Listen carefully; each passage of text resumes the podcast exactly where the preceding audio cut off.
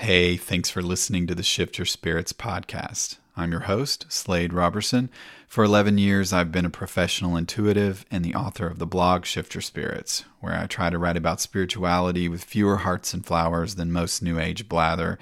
I also mentor emerging intuitives, psychics, and healers in a program called Automatic Intuition.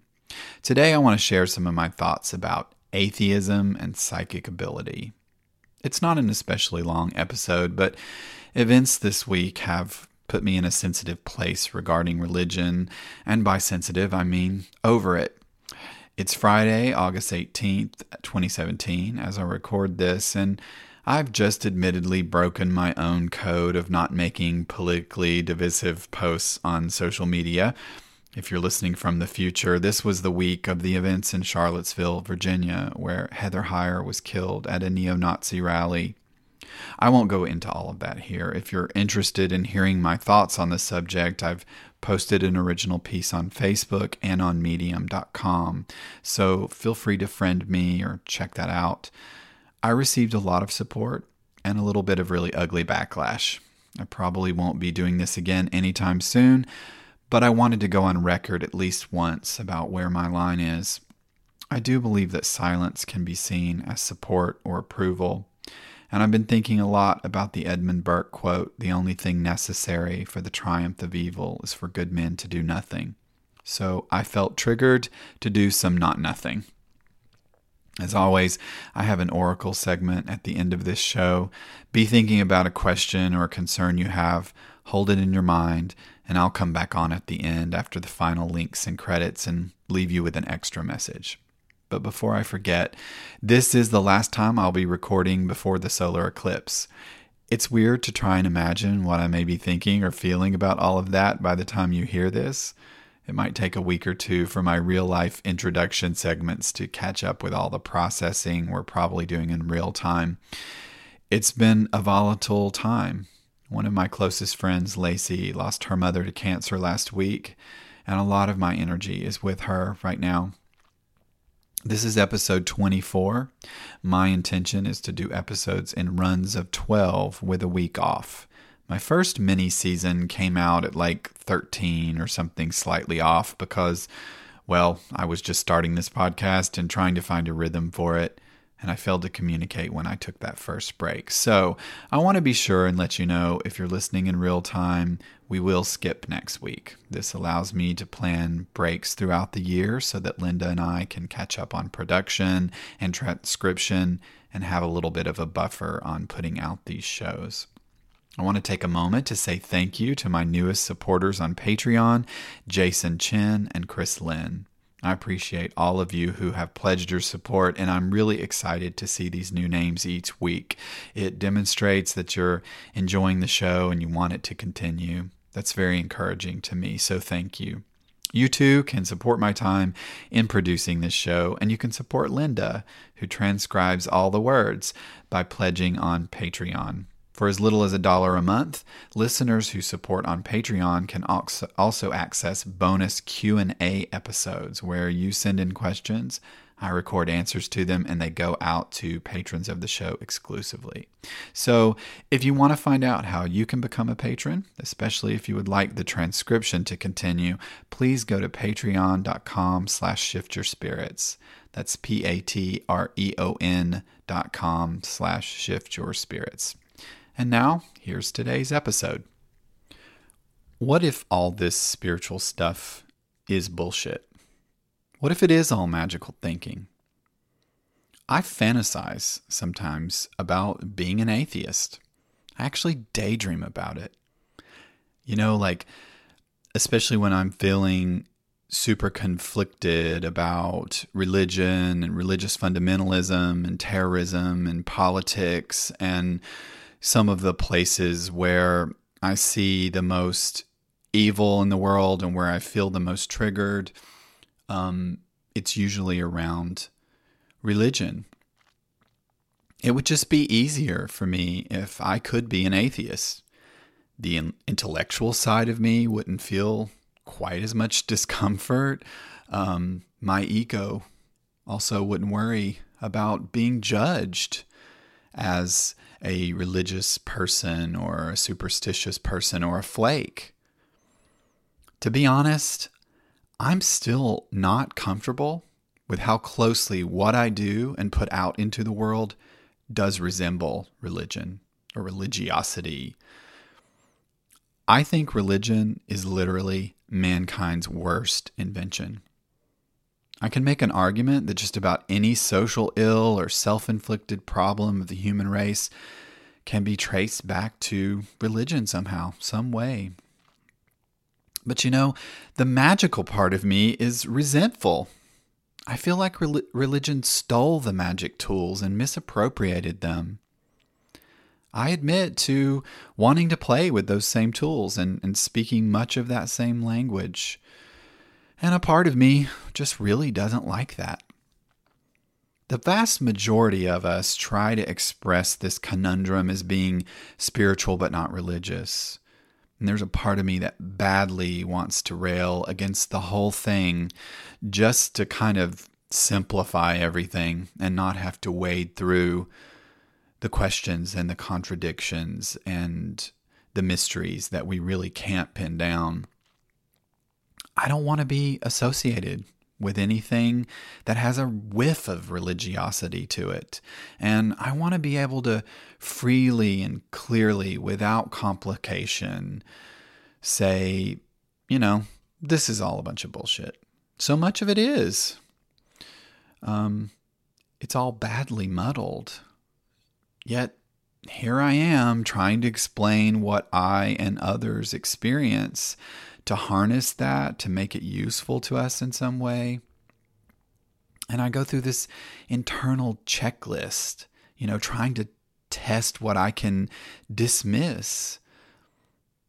It's definitely easy for me to imagine you can be psychic without necessarily believing in spirits or religion or God.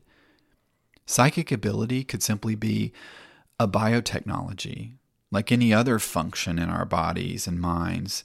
There's a lot of amazing, complicated, involuntary stuff happening within our biological vessels. There could be other explanations for what we perceive as the presence of spirits.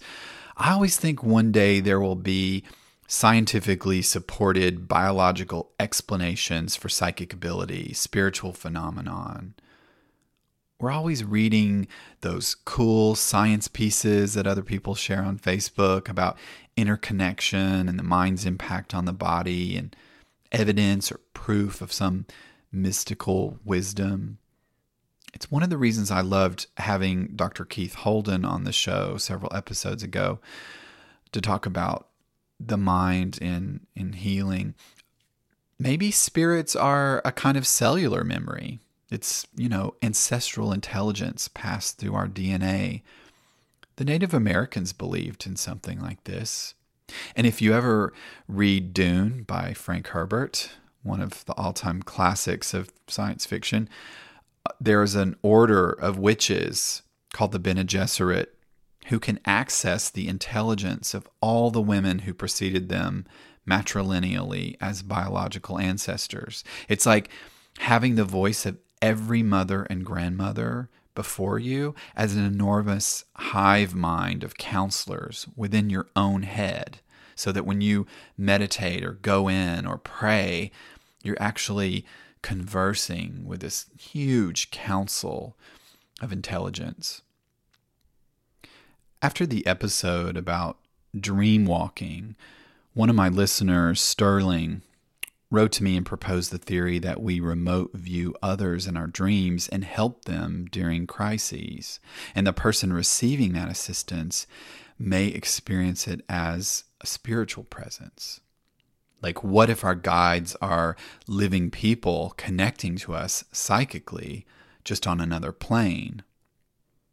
What if all this stuff is symbolic thinking? You know, it's true in some way, but representative of something else, like icons on a touchscreen?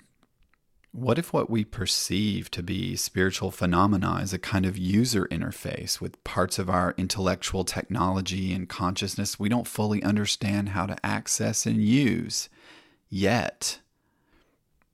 I hate to think about how a few hundred years from now, I will be viewed as a misguided, superstitious idiot with good intentions and bad information. But here's the one stumper what do we do with synchronicity? My friend Lacey pointed out it's the one phenomenon where everyone experiences it, regardless of belief. Atheists still experience synchronicity, right? So, how do they explain it to themselves? I'd love to know. but I doubt there are any atheists listening to this show right now. If you know of one, or you know of some books or links, I'd love for you to share them with me. Weirdly, yesterday, randomly, I stumbled upon a blog post I had written almost 10 years ago called Atheism and ESP. I didn't even remember writing this thing, but um, I wanted to share that story with you right now.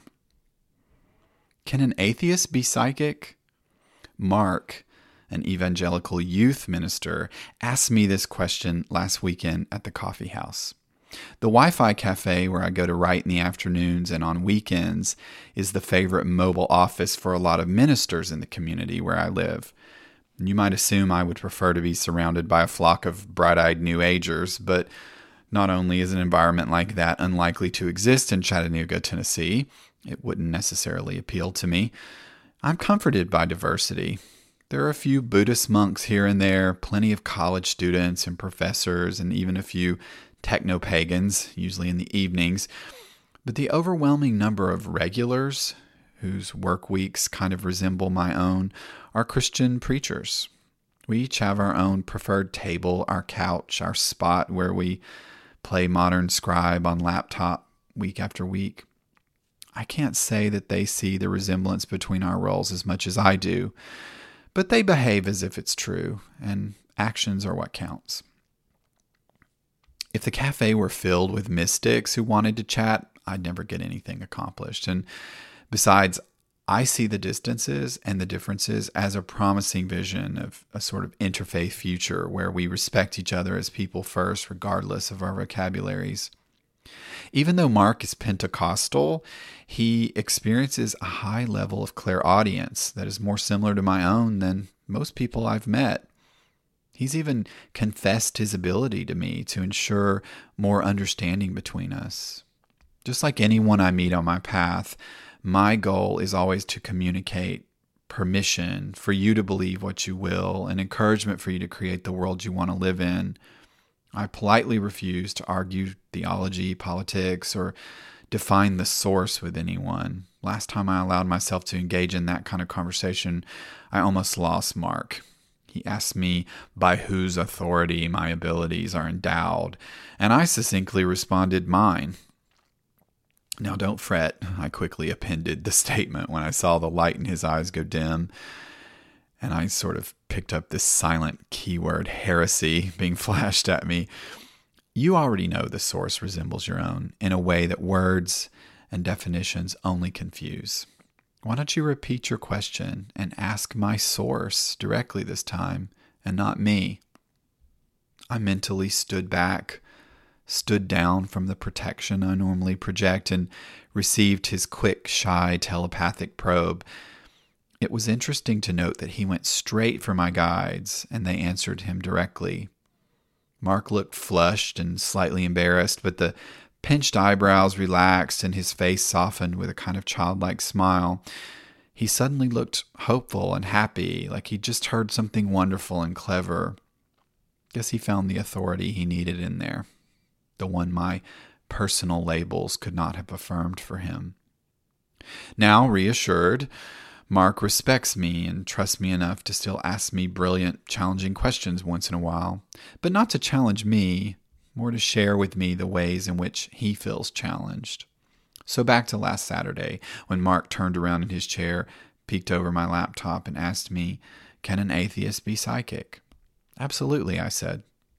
I feel that psychic abilities, extrasensory perceptive abilities, are independent of any agenda we might attach to them. Look at it this way you can draw a picture on a napkin without being an artist. You can sing in the shower without being a musician.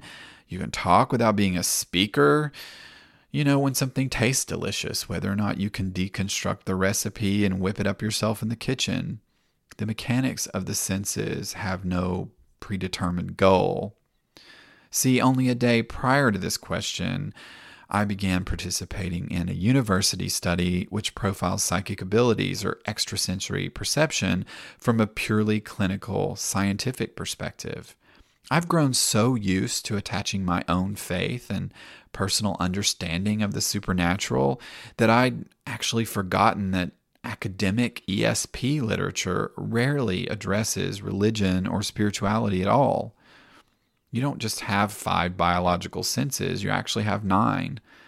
Your psychic faculties exist and are constantly available to you, regardless of any belief system. Your body, certain regions of your body, act as antenna. You receive and process information using your four extra senses, much as you do the five you're most familiar with. You don't have to believe in anything to be able to see, see hear, taste, smell, feel. You can ad- interact with, respond to, receive information from, and communicate with your environment, especially with other people or other living things in your environment, regardless of what you believe or don't believe. How you process, define, identify who, what, or where the information comes from is another conversation entirely. You don't have to see radio waves to use them in your everyday life. You don't have to believe in electricity to flip switches. You don't have to understand the way light behaves as both waves and particles to be able to see. I feel that anyone can strengthen their psychic senses. You are psychic. You use these senses all the time. You don't have to sit down and pray once a week to be able to smell. You don't have to remember to hear when you wake up in the morning. Now, who it is you may be hearing, that's another story. I have this other daydream where it goes a little little further, where one day I just come out and reveal to you guys that I'm a psychic atheist and I sort of pivot everything I do and write about and I just start taking out, gutting all the spiritual stuff just to make it easier because here's the thing. I can still do readings. The information I get is still accurate and useful. The source of this information is what I'm questioning here. I think even the Akashic records, in theory, could be retained in a philosophy of psychic atheism. So, does this conversation make you feel uncomfortable? Or does it spark your imagination in some way? I don't know. I just wanted to talk about this, to put it out there and see what comes back. Does anything about this resonate with you? I'd love to know. Send me an email. Talk to me. Thanks again for listening to the Shift Your Spirits podcast. For show notes, links, transcripts, and all the past episodes, please visit shiftyourspirits.com. You can subscribe in iTunes or Stitcher or whatever app you use to access podcasts. You don't have to use the purple button on your iPhone. Some people don't like that app. My personal favorite podcast app is Overcast, so check that one out. If you'd like to get an intuitive reading with me or download a free ebook and meditation to help you connect with your guides, please go to sladerobertson.com. And if you're interested in my professional intuitive training program, you can start the course for free by downloading the attunement at automaticintuition.com. Before I go, I promise to leave you a message and answer to a question or a concern you may have. So take a moment to think about that. Hold it in your mind or speak it out loud. I'll pause for just a few seconds right now.